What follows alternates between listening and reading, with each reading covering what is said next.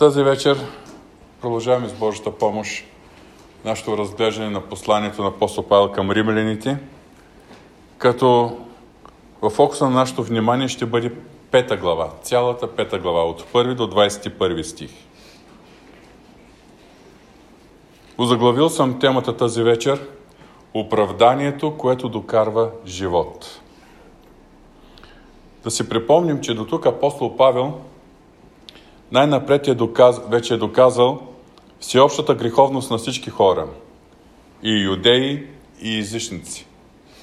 И в Римляните 3 глава 2 стих той пише, понеже всички са грешиха и ни заслужава да се прославят от Бога. Също така той разкрива и причината за Божието оправдание към нас хората. В следващите 24-25 стих. А с Неговата благо се оправдава даром чрез изкуплението, което е в Христос Исус. Фокуса на нашето оправдание е изкуплението, което е в Христос Исус. Когато Бог поставя за умилостивение чрез Неговата кръв посредством вяра. Умилостивението чрез Неговата кръв. И съответно ние получаваме Божието оправдание, както четем, с Неговата благо се оправдават даром. Божието оправдание е даром. Чрез изкуплението, което е в Христос Исус, за да покаже правата си в настоящото време, да познае, че Той е праведен и че оправдава този, който вярва в Исус. Тоест, ние получаваме Божието оправдание даром чрез вяра. Чрез вяра в Исус Христос. Това е заключението на трета глава от посланието към римляните. В четвърта глава апостол Павел посвещава на един от най-трудните въпроси за повярвалите в Месия юдеи. Въпроса за оправданието чрез вяра. Как е възможно човек без да спазва закона да бъде оправдан от Бога? И той апостол Павел доказва точно това в четвърта глава, като посочва примера на Авраам и на неговата вяра, която Бог му е вменил за правда. И то още преди да е бил дал даден закона. И сега, в Римните от 5 до 8 глави, апостол Павел описва какво означава нашето спасение в светлината на Новия Завет което започва с нашето оправдание чрез вяра, но завършва с нашето прославяне, когато ще наследим славата, която имаме от Бога. И така започваме да четем Римляните 5 глава, най-напред първи и втори стих. И така, оправдани чрез вяра, имаме мир с Бога чрез нашия Господ Исус Христос – посредством когото ние чрез вяра придобихме и доста до тази благодат, в която и стоим и се радваме поради надеждата за Божията слава. Вярвам, че забелязвате как започва петата глава. И така. Когато срещнем в, особено в посланията, този израз и така, това означава, че авторът, в случая апостол Павел, прави едно изказва едно твърдение, което е обобщение или в резултат на всичко казано до този момент. А ние си припомнихме докъде са достигнали съждението на апостол Павел в трета глава и съответно в четвърта. И в обобщение на всичко това, защото фокуса на нашата вяра е Исус Христос и Бог оправдава всеки, който вярва в Исус Христос – а той пише това до повярвалите и юдеи, и езичници. Той се обръща към тях и казва и така, в обобщение на всичко това. Оправдани чрез вяра, имаме мир с Бога. Значи, първата основа на неговите разсъждения е, че ние вече сме оправдани чрез вяра. Той пише на вярващи, повярвали.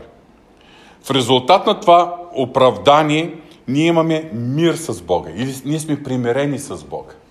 Защото, както преди време разглеждахме, всеки грешник е във връжда с, с Бога. И причината за връждата са нашите грехове и престъпления. Но след като сме оправдани, причината за връждата вече е няма. Оправдани чрез вяра.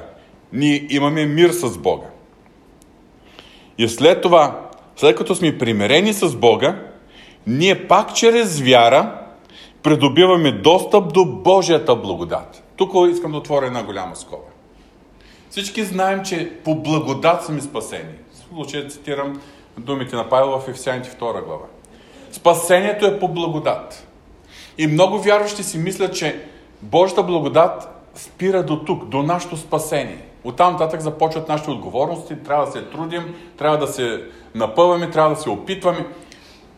Спасението е по благодат. Да, ние вярваме и познаваме какво означава Божията спасителна благодат, която цели да докара един грешник до това да познае Исус Христос, да застане пред Него с покаяние, спасителна вяра и да премине от смърт към живот. Това е спасителната благодат. Но тук апостол Павел каза, че след като вече сме спасени, т.е. оправдани чрез вяра, след като сме примирени с Бога, чрез нашия Господ Исус Христос, пак чрез вяра придобиваме достъп до Божията благодат.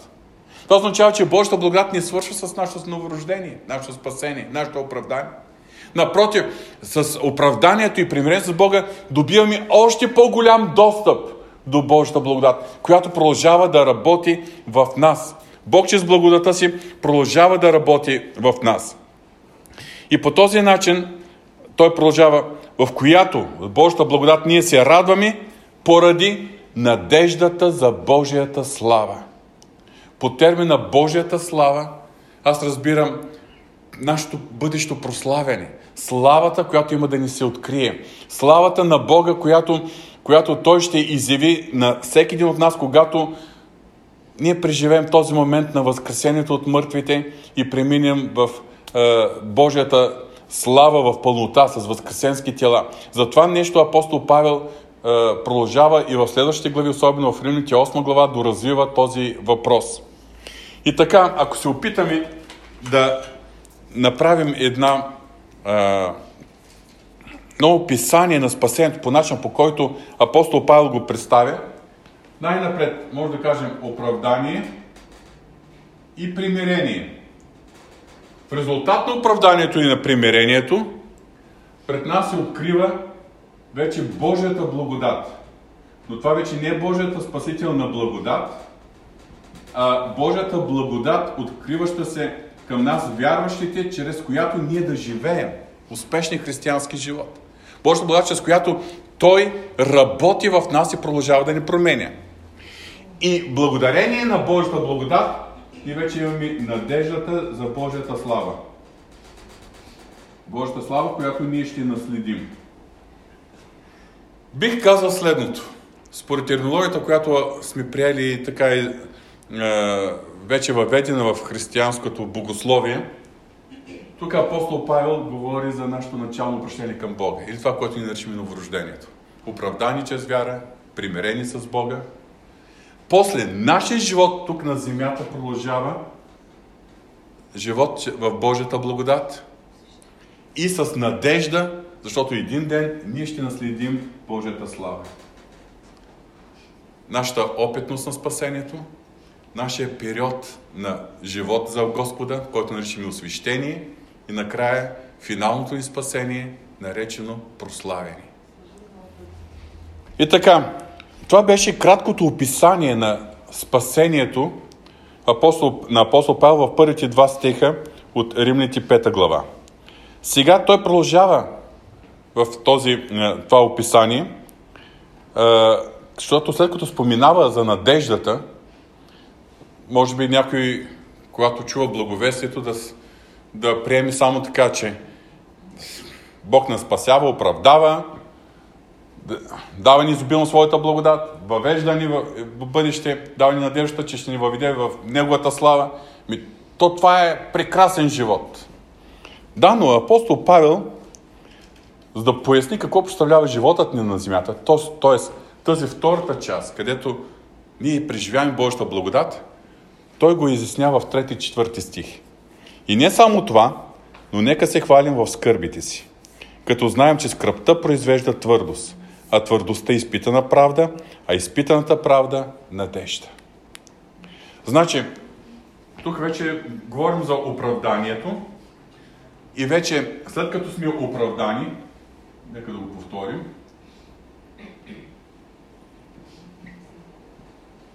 след това ние започваме да живеем един живот, който се характеризира с скърби.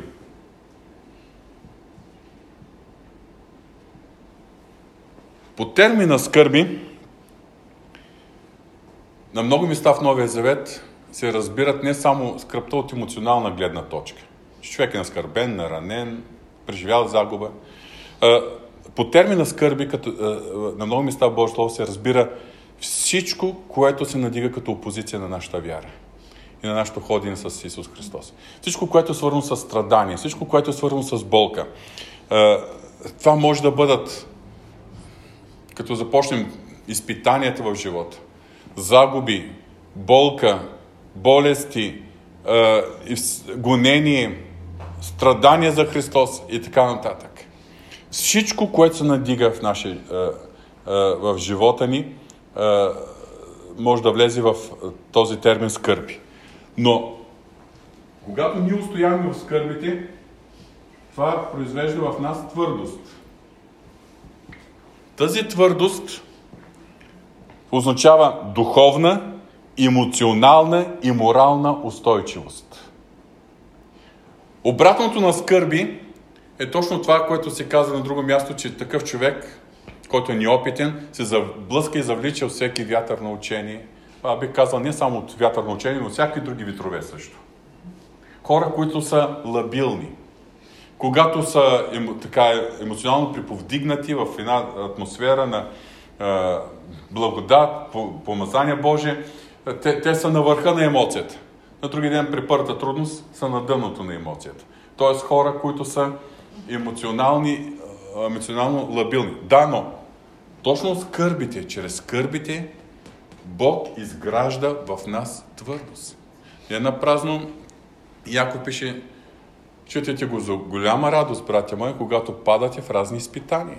Защото изпитанието на вашата вяра произвежда твърдост. Твърдостта е едно задължително качество на всеки, или по-точно едно присъщо качество за всеки духовно зрял християнин. Тази твърдост, която е твърдост срещу изкушенията, срещу изпитанията, е твърдост за всичко. Тя произвежда изпитана правда. Какво означава този термин изпитана правда? До сега ние говорихме доста, и Павел доста внимание отделя на оправданието чрез вяра. Правда, която ни е вменена от Бога, когато повярваме в Исус Христос. Когато повярваме в Исус Христос, нашия характер си остава все още същият. Но Бог вменява Христовата правда на наша сметка. Това е вменената правда. Но тук апостол Павел вече говори за една друга правда и нарича изпитана правда. Правда, която вече не е само това, че ни е вменена от Бога, а изградена вследствие на това, че преживяваме скърби, вследствие на това, че в нас изгражда твърдост и устойчивост и съпротива срещу изкушенията и така нататък, това изгражда в нас една изпитана правда. Това е вече една правда, която е правда от, морална, от морално-етична гледна точка. Тя е свързана с характера, тя е свързана с поведението, тя е свързана с цялостната необхода и цялостният облик на човека, който би трябвало вече да прилича на Исус Христос. Изпитана правда. Обикновено ние в е, библейското поучение използваме термин вменена правда и придобита правда. Вменената правда е това, което ние получаваме даром от от, чрез вяра в Исус Христос, а придобитата правда е това, което е изградено в нас. Тоест, тоест тази, това, което апостол Павел нарича изпитана правда, в християнското получение, в християнската литература може да го срещнете с термина придобита правда. И чак, когато говорим за изпитаната правда, тогава вече може да говорим за надежда. А надеждата винаги се свързва с вечността, която ни е приготвена, която ни очакваме. Значи, скърби, твърдост, изпитана правда, надежда. Е целият този процес, ние го наричаме освещение. Това е новорождението, обращението. Това е освещението. А това е което очакваме в бъдеще, вечно с нашия Господ Исус Христос при прославянето. Грешка правят тези, които стъпват тук и очакват директно да стигнат до тук. Няма как да стане. Апостол Павел го е посочил пътя. И в пета глава, пети стих на римляните, апостол Павел продължава. А надеждата не, не посрамва, защото Божията любов е изляна в сърцата ни чрез дадения ни святи дух. Надеждата ни посрамва. Какво означава това? Надеждата ще бъде, би била, би могла да ни посрами, ако се надяваме в нещо, което е нереално. Нещо, което го очакваме, ама няма да стане. Обаче апостол Павел ни дава увереност, че това не е надежда в нищото, в несигурното. Това е надежда, която, заради която ние няма да бъдем посрамени, защото Бог е излял цялата си любов, свързана с това велико изкупление, като ни е дал отгоре на всичкото и Святия Дух. А ние знаем, че Святия Дух, съгласно Ефесяните 1 глава 13-14 стих, на първо място е печат за това, че сме Негово притежание. И сме запечатани със Святия Дух. А също така Той е залог или гаранция за нашето наследство, докато бъде изкупено притежанието на Бога. Залог за нашето наследство. С други думи, присъствието и действието на Святия Дух за нас е този изява на Божията любов, която ни дава сигурност, че надеждата ни няма да бъде посрамена, а ще бъде изпълнена. Един ден ние ще видим лицето на Исус Христос и ще бъдем завинаги с Него. В следващите стихове апостол Павел продължава да говори за Христовата изкупителна жертва и за нейният смисъл. 6 и 8 стих. Понеже когато ние бяхме още немощни, на определеното време Христос умря за нечестивите. Защото едва ли ще се намери някой да умре даже за праведен човек. При все, че е възможно да дръзне някой да умре за добрия. Но Бог показа своята любов към нас в това, че когато още бяхме грешници, Христос умря за нас. Без да се спираме подробно, защото тези думи на Павел са много ясни, той подчертава, че инициативата за нашето оправдание, примирение, цялата работа на Божията благодат в нас и в крайна сметка до това да достигнем до вечността, да бъде изпълнена нашата надежда, цялата, за всичко това, инициативата е изцяло Бог. Затова, когато бяхме още немощни, на определеното време Христос умря за нечестиви. Апостол Павел изрича тези думи за своите съвременници, някои от които са били съвременници на Христовата жертва. Но ние можем да кажем, още нас ни е нямало, векове наред, преди ние да се появим, Христос умря за нас, нечестивите. И после в 8 стих, но Бог показа своята любов към нас това, че когато бяхме грешници, Христос умря за нас. Девети стих. Затова много повече сега, като се оправдахме чрез Неговата кръв, ще се избавим от Божия гняв чрез Него. Апостол Павел дава едно много категорично изявление, което да бъде опора на нашата вяра, с което той дава гаранцията, че след като сме били оправдани, ние ще бъдем избавени от Божия гняв, от Божието вечно осъждение. Вместо Божието осъждение, ние ще наследим вечността с Исус Христос. Това е гаранцията, която апостол Павел изявява. Много повече сега, като се оправдахме, че с Неговата кръв ще се избавим от Божия гняв чрез Него. Десети стих. Защото ако бяхме примирени с Бога, че смъртта на Неговия син, когато бяхме ни приятели, колко повече сега, като сме примирени, ще се избавим чрез Неговия живот. Да, ние бяхме избавени, защото и примирени с Бога, заради смъртта на Исус Христос, която по него време е било, когато са били ни приятели. За нас много преди изобщо да се появим на този свят и да станем първо ни приятели на Бога. Но сега, като сме примирени, ние ще се избавим чрез Христовия живот. Христовия живот в нас. Защото Христос е умрял и възкръснал. Нашето примирение с Бога е поради проливането на Неговата кръв. Неговата смърт е за нашето примирение. Божият агнец, който носи греха на света. Но нашият живот като християни, изявата на Божията благодат е, е точно чрез Христовия живот вътре в нас.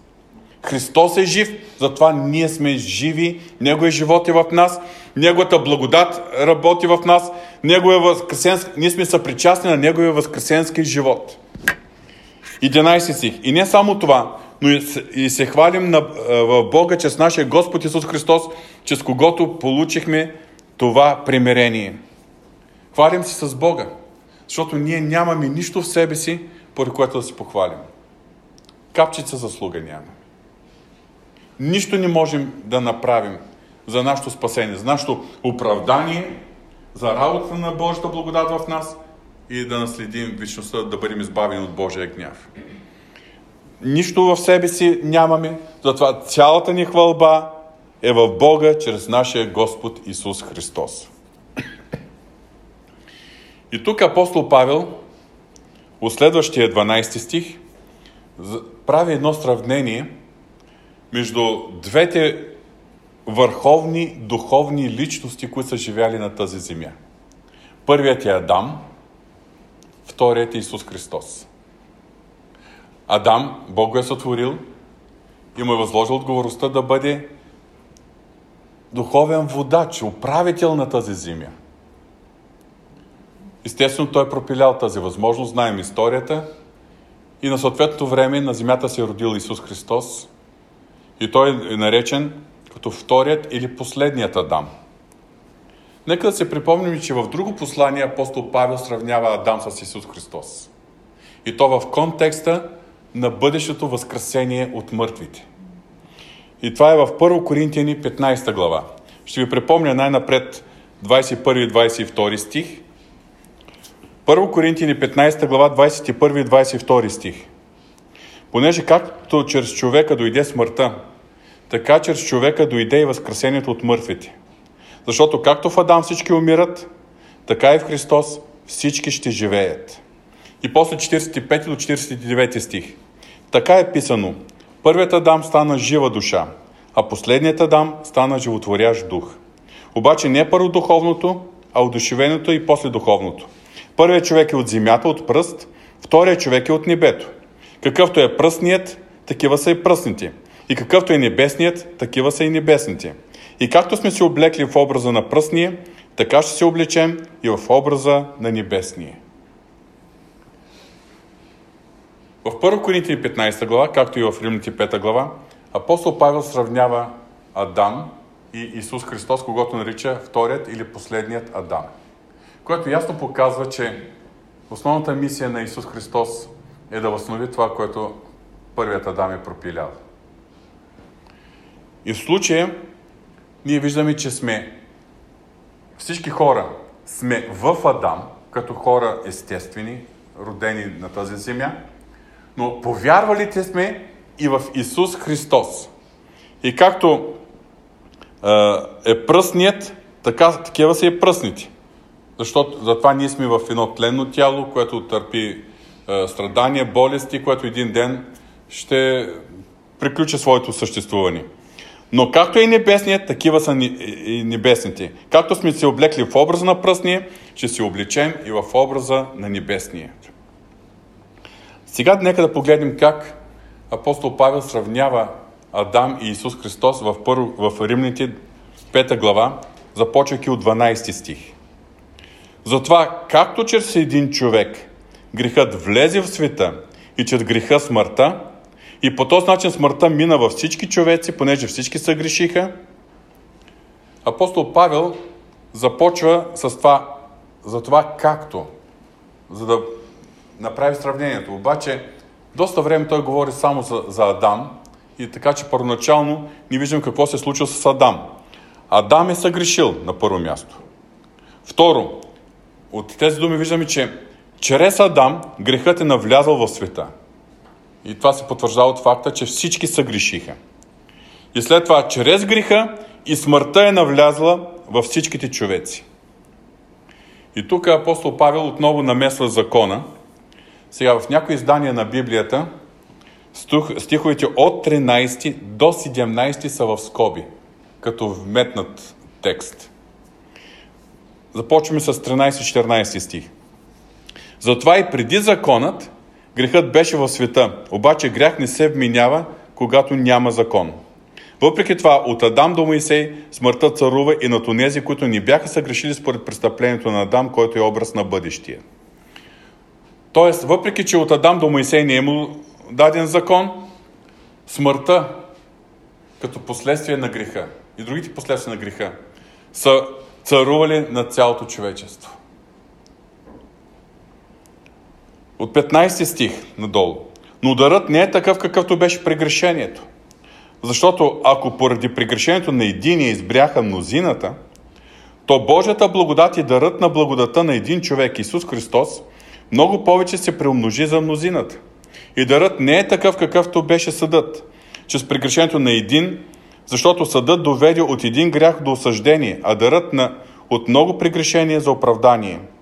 И ако поради прегрешението на един смъртта се възцари чрез този, чрез него, единния, то много повече от тези, които приемат изобилите на благодата и дара на оправданието, ще царуват в живот чрез единия Исус Христос.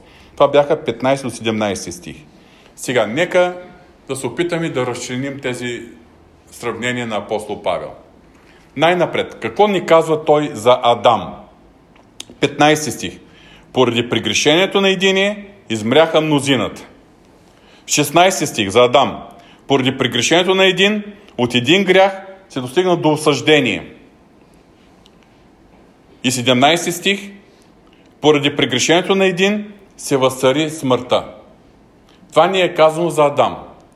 Обаче, апостол Павел прави едно сравнение между Адам и Исус Христос, като казва, но дарът не е такъв, какъвто беше при грешението.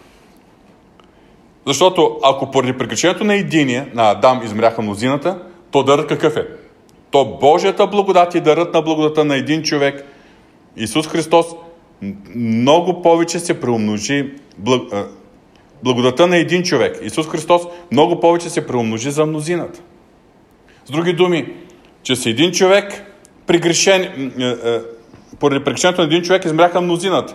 Обаче, чрез Исус Христос, благодата се умножи. После, 16 стих. И дарът не е такъв, какъвто беше съдът. За Адам, че с прегрешението на един, защото съдът доведе до, от един грях до осъждение. А за Исус Христос. А дарът от много прегрешение за оправдание. 17 стих. Пак за Адам. И ако поради прегрешението на един смъртта се възсарича с него единия, за Исус Христос, то много повече от тези, които ще приемат изобилно благодата и дара на оправданието, ще царуват в живота чрез единния Исус Христос. Кой е дарът, за който се казва? А дарът не е какъвто беше прегрешението. Дарът не е. Ясно е тук от края на 17 стих. Дара на оправданието. Дара на оправданието. И така, ще се опитам да обобща след малко тези думи, но нека да преминем през 18 и 19 стих, където апостол Павел обобщава тази идея, която разказа по един много сложен начин. 18 и 19 стих. И така, както чрез едно прекрешение дойде осъждението на всички човеци, така и чрез едно праведно дело дойде на всички човеци оправданието, което докарва живот. Защото както че с непослушанието на един човек станаха грешни мнозината, така и че с послушанието на единия ще станат, мнозината ще станат праведни. И ако трябва да обобщим, представете си накратко. За Адам какво имаме? От едно прегрешение, осъждение на всички. За Исус Христос едно праведно дело, изкупителното дело на Исус Христос. От това праведно дело на всички човеци има оправдание, което докарва живот. За Адам, че с непослушанието на единия станаха грешни мнозината. За Исус Христос, че с послушанието на единия с главно е, мнозината ще станат праведни. Това е сравнението, което апостол Павел по един много сложен начин описва. И аз се опитвам така да разчина неговите изречения, за да можем да, да схванем това сравнение, че точно това там, където Адам се е провалил, там Исус Христос изявява своята благодат и превъзходство. И в 20 стих апостол Павел отново намесва закона. Отгоре на това дойде законът, за да се умножи прегрешението. А къде се умножи грехът, приумножи се и благодата. Преди да е бил даден закона, да, смъртта е царувала. Ние знаем, че хора, които не са имали закона, по някакъв начин са имали в себе си е, написан закона в сърцата си, в мислите им, в съвестта им. Вече говорихме за това. Обаче, все пак, моралните граници не са били явно дадени от Бога. Но когато Бог е дал закона, тогава Той е осветил тези морални граници, които хората ни трябва да прескачат. Обаче такива сме си хората, че винаги тези морални граници са прескочени от нас. И така, законът обвинява всички нас, хората, че сме грешни. Обвинява ни за грях. Но не само, че ни обвинява за грях, но и призвика още нещо, за което апостол Павел говори в седмата глава. Седма глава, 7 и 8 стих. Тогава какво? Да кажем, че законът е грях, да не бъде. Но напротив, не бих познал греха, освен че закона. Точно това, което казах. Закона осветява, показва ни кое е грях. Защото не бих познал, че пожеланието е грях, ако законът ни беше казал, не пожелавай. Но понеже грехът се възползва от заповедта, произведе в мене всяко пожелание. Защото без закон грехът е мъртъв. Законът произвежда в мене една обратна реакция, един бунт. Когато Бог е наредил на Адам да не се иде от това дърво, след известно време Ева, а после самият Адам, точно при това дърво са отишли. И много хора може би обвиняват Адам и Ева. Защо са го направили, та днес не всички да страдат? Еми не сме ли и ние също? Гледаме малкото бебе, малкото детенци, още не може да ходи, още не може да говори, като му кажеш не пипай, та точно там отива да пипне. Като направи някоя беля и родителя му, му зададе въпроса, кой щупи това? Веднага виновното дете казва ми, батко беше. Веднага използва лъжата, за да прикрие своята собствена вина.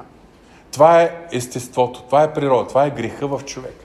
И когато има правила, правилата като че ли възбуждат обратната реакция и стремеж те да бъдат нарушени. Обаче тук виждаме и още един важен а, духовен принцип. Защото апостол Павел казва, че чрез закона а, се умножи греха при грешението. Но апостол Павел продължава, където се умножи грехът, преумножи се благодата. Има едно а, духовно равновесие, което Бог държи и което а, Той винаги поддържа. Колкото да се умножава греха, благодата не се умножава толкова, а се преумножава. И някой, ако се притеснява, че живеем в последно силно време, че колко е страшно, колко грехът се е развил, колко паднало обществото около нас, светската култура, какво означава, ми радва, защото ние имаме възможност да, да преживеем това преумножаване на Божията благодат, ако се държим здраво за Господа.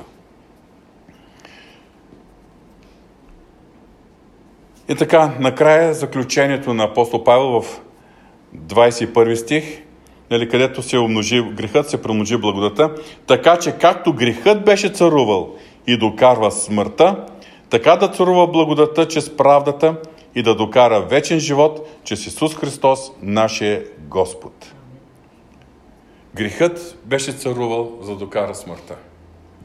Сега царува благодата чрез правдата да докара вечен живот чрез нашия Господ Исус Христос. Отново, нека да се опитаме да направим едно обобщение на тези е, думи на апостол Павел. За Адам се казва, че от едно прегрешение грехът влезе в света. За Исус Христос от едно праведно дело, това е Неговото изкупително дело, ние получаваме дарът на благодата, която се приумножава за мнозината. За Адам заради греха има осъждение на всички. Заради Исус Христос или дарът, който получаваме заради Исус Христос, оправдание на, вси, на, на мнозината. За Адам, чрез едно прегрешение, смъртта мина всички човеци. За Исус Христос, дарът, който имаме е благодата, която докарва живот. А когато говорим за закона, законът води до умножаване на благодата. А за умножаване на греха. А това пък от своя страна води до преумножаване на благодата. И така апостол Павел по този начин показва превъзходството на Божия дар, който е правдата чрез вяра, пред закона, защото законът ни, разреш... ни разрешава проблема на хората.